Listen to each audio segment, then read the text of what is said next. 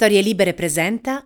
Buongiorno e ben trovati a questo nuovo appuntamento di Quarto Potere, la rassegna stampa di Storie Libere, giovedì 25 agosto 2022. Come sempre in voce Massimiliano Coccia e come sempre andremo a vedere cosa ci riservano i quotidiani che troverete questa mattina in edicola.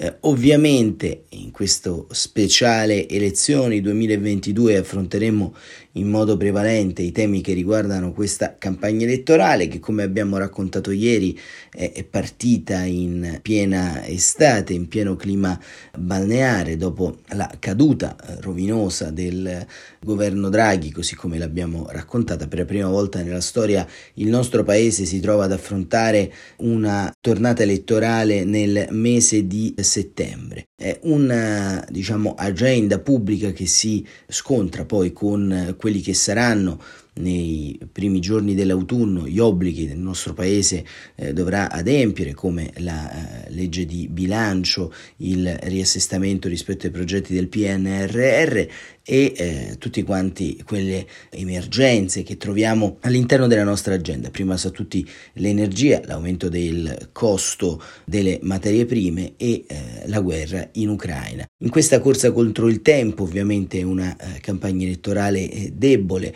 con molti colpi assestati non tanto sui temi e sui programmi, ma sulla presentabilità o meno dei eh, candidati, una legge elettorale che eh, consegna ancora una volta un Parlamento non solo di nominati, ma un Parlamento in cui la rappresentanza territoriale eh, non è eh, assolutamente garantita da nessun vincolo. E questo diciamo è un po' alla base delle polemiche degli ultimi giorni, un rinfacciarsi tra eh, centrodestra, centrosinistra e terzo polo eh, di eh, vari eh, impresentabili nel territorio. Ricordiamo qualche giorno fa è saltata la candidatura del segretario provinciale del Partito Democratico Raffaele La Regina per alcuni post su eh, Israele e via dicendo, insomma si sono poi registrati eh, nuovamente eh, dei, degli attacchi a Fratelli d'Italia per alcuni neofascisti in lista, passando per il terzo polo su diciamo, alcuni eh, putiniani, Novax, insomma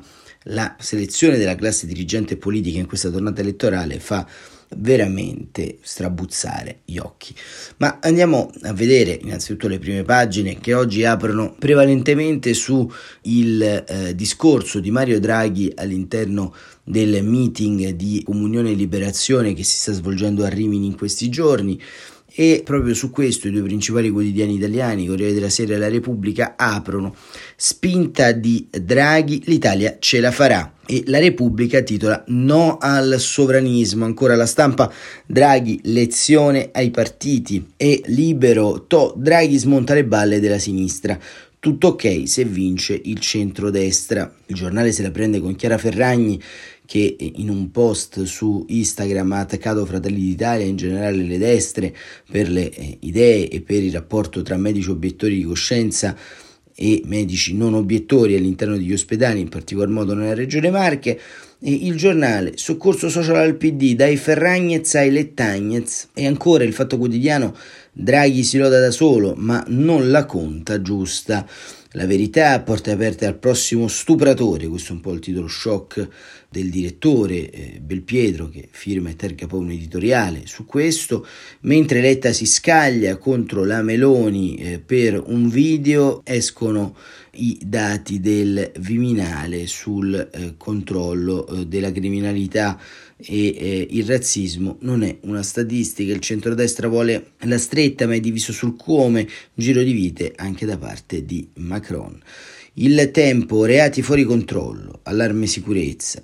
E il messaggero Draghi Italia ce la farà con qualsiasi governo, domani nel suo uh, testamento politico Draghi smantella il programma della destra e il manifesto quando c'ero io con Mario Draghi e i volontari del meeting, il Sole 24 Ore, energia, aiuti antisprechi alle imprese, il resto del Carlino Draghi, chiunque vinca l'Italia ce la farà.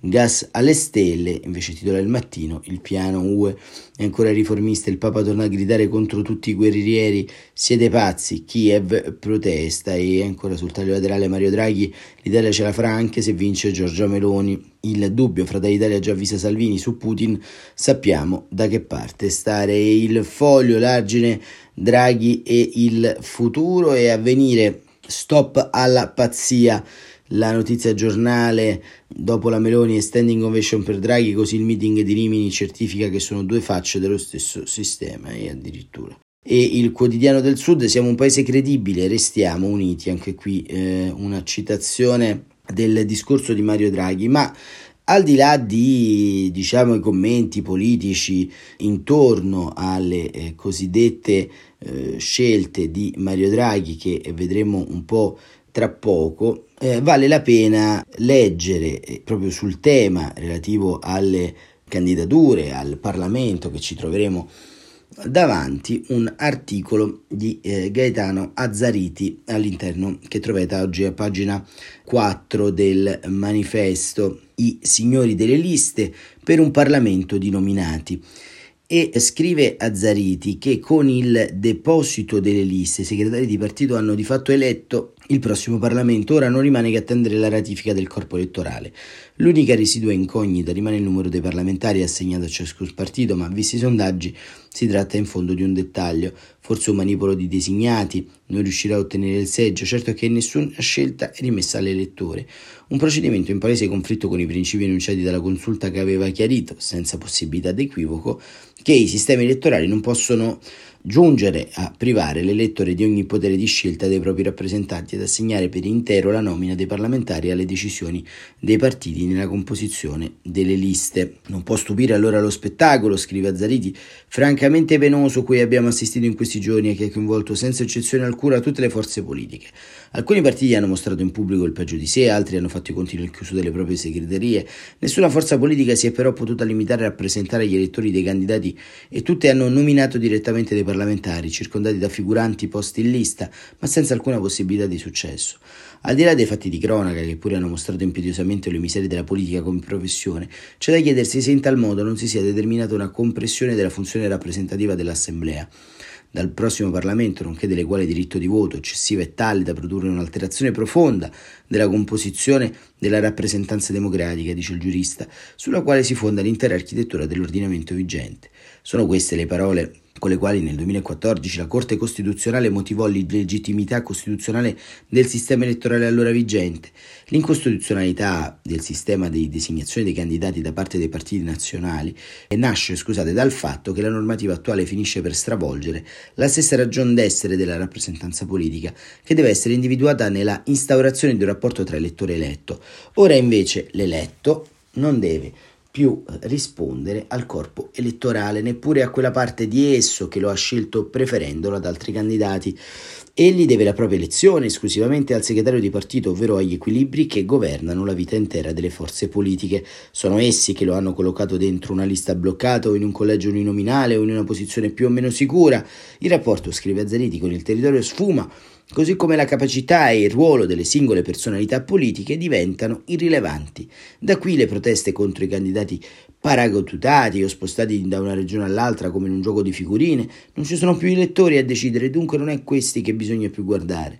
La rappresentanza diventa un rapporto di natura privatistica tra leader e candidato nello svolgimento del mandato parlamentare dovrà rispondere a chi lo ha designato e eh, del quale dipenderà l'eventuale conferma a termine della legislatura, mentre la Costituzione si preoccupa di svincolare l'eletto da eventuali obblighi nei confronti dell'elettore, si affermano in via di fatto vincoli politici di natura privatistica tra rappresentanti della nazione e singoli leader.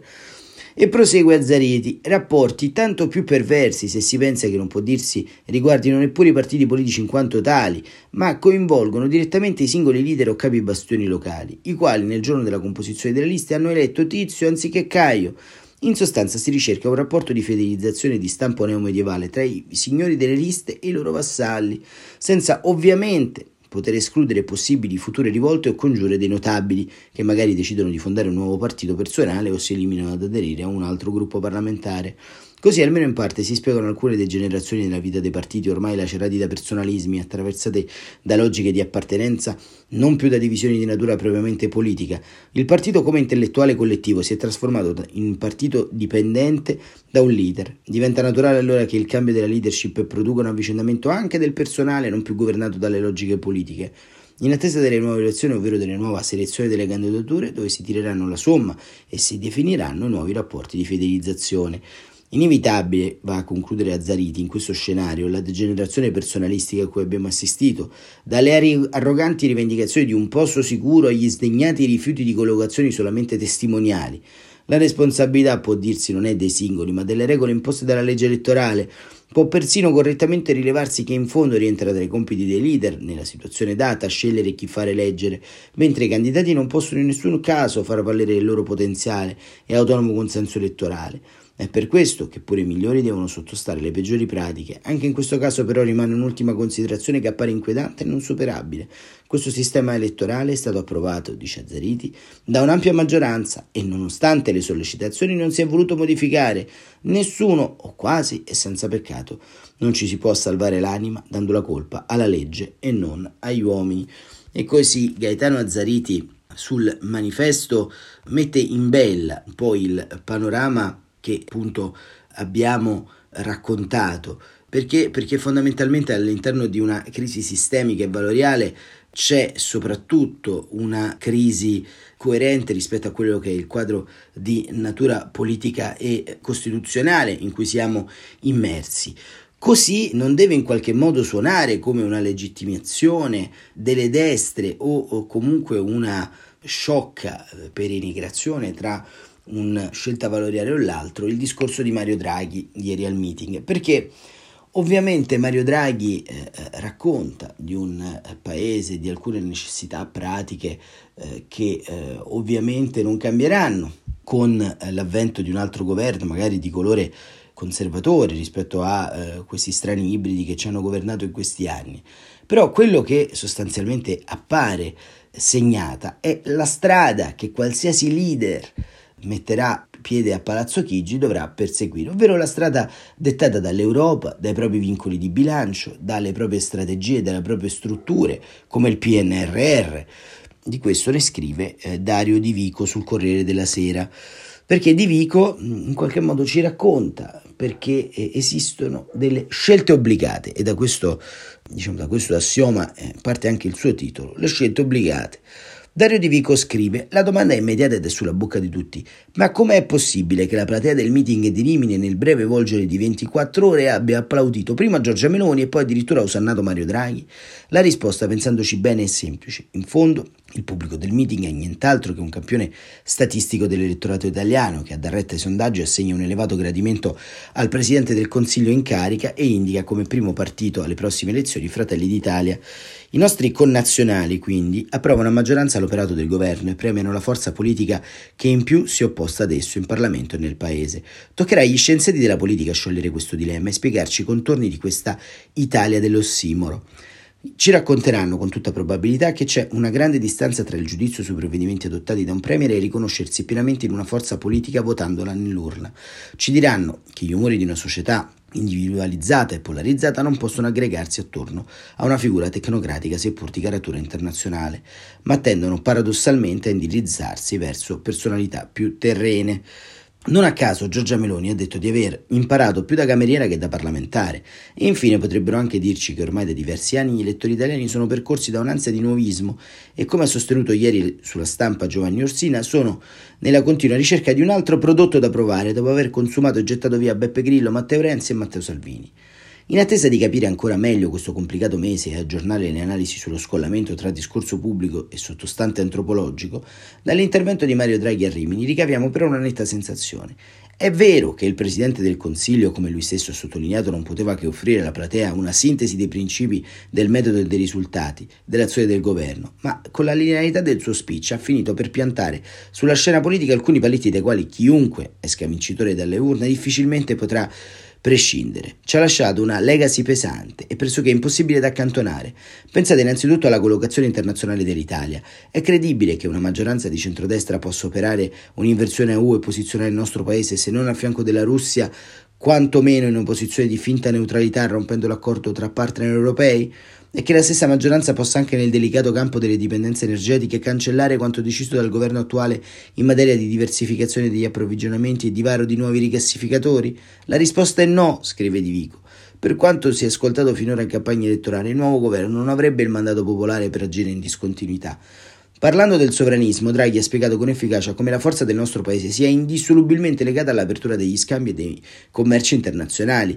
Protezionismo e isolazionismo non coincidono con il nostro interesse nazionale, ma non coincidono nemmeno con le istanze di quella che è forse la principale parte costituente elettorale del centrodestra. Sempre ad ascoltare i sondaggisti, infatti, si viene a sapere che nel nord Italia la coalizione centrodestra risulta in vantaggio in quasi tutti i collegi uninominali, con rare eccezioni nelle grandi città, ovvero arriveranno i consensi delle piccole e medie imprese, dei distretti industriali e del ceto medio produttivo che sfruttando, scrive Di Vico, la possibilità e la flessibilità delle filiere ad una straordinaria capacità di adattamento, hanno reagito alla grande crisi del 2008-2015 inanellando anno dopo anno incredibili performance nel campo delle esportazioni. Potrebbe questo popolo approvare l'operato di un governo che dovesse comportarsi in maniera stile anche con uno dei suoi nostri port- eh, partner, che dovesse adottare in economia una filosofia autarchica fatta di vecchia all'Italia e dovesse rendere difficile alle multinazionali straniere investire da noi? Anche in questo caso la risposta è negativa. Il Premier infine ha voluto spiegare ai giovani presenti in sala il grande valore rappresentato dalla scelta fatta da Bruxelles e dagli alleati europei di investire sulla crescita italiana. Non era mai accaduto ed è difficile pensare che qualcosa del genere possa ripetersi con facilità. Il PNRR è il frutto di questo endorsement e il governo uscente ritiene di aver operato finora con capacità e trasparenza, tanto da aver centrato tutti gli obiettivi di tappa previsti. Cosa farà l'esecutivo che subentrerà a Palazzo Chigi? Potrà pensare di interrompere questo processo o di proporre fantomatiche negoziazioni? Si prenderà la responsabilità di deludere l'opinione pubblica europea circa la serietà e l'affidabilità dei loro cugini italiani? Anche in questo caso la risposta pare obbligata e l'eredità lasciataci da Draghi è altrettanto vincolante, al punto che devono averlo capito anche gli esponenti più lungimiranti che attenti della coalizione di centrodestra. È ovviamente difficile che possano riconoscere apertamente nel vivo della campagna elettorale. La tattica sarà quella di cercare di parlare d'altro, di spostare l'attenzione degli elettori su proposte estemporanee e soprattutto sociologicamente conservatrici, di fornire insomma materia per interminabili e innocue liti da talk show.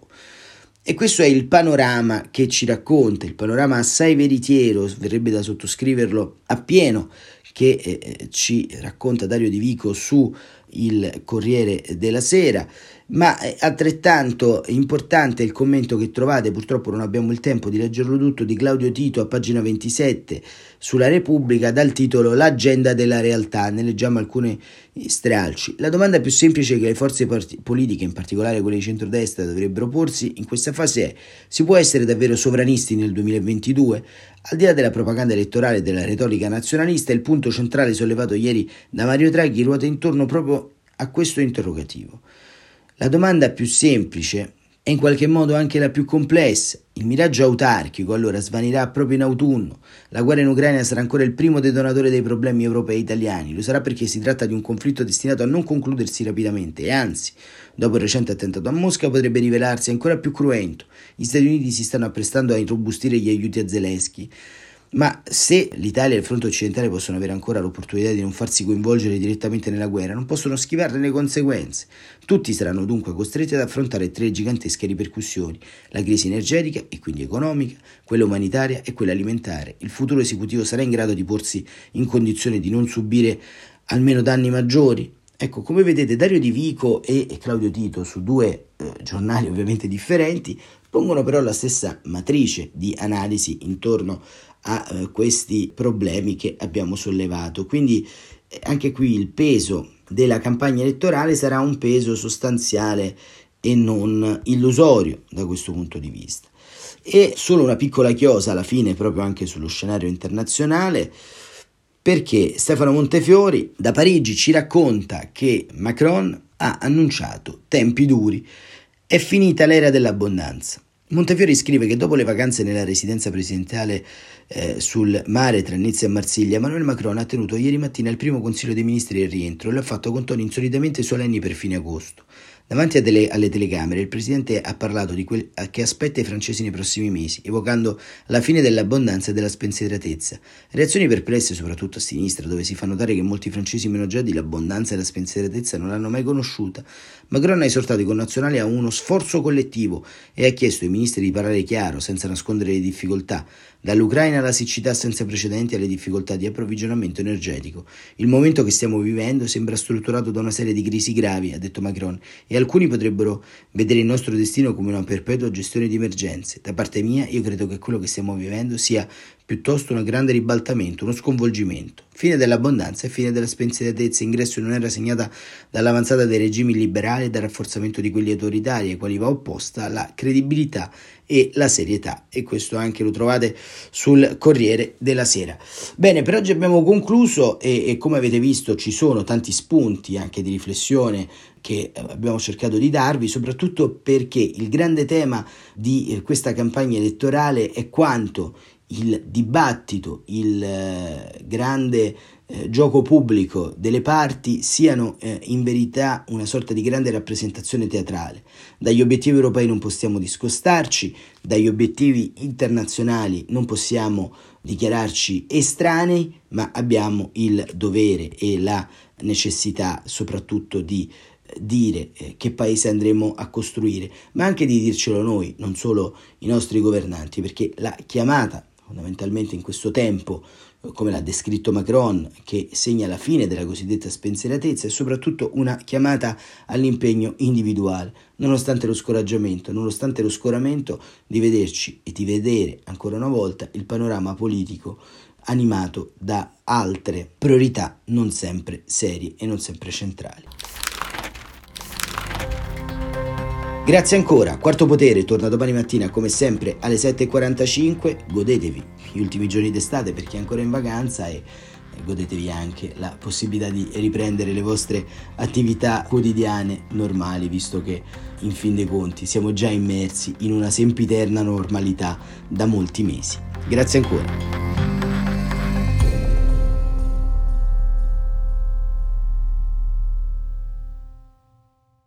Una produzione storielibere.fm di Gianandrea Cerone e Rossana De Michele. Coordinamento editoriale Guido Guenci.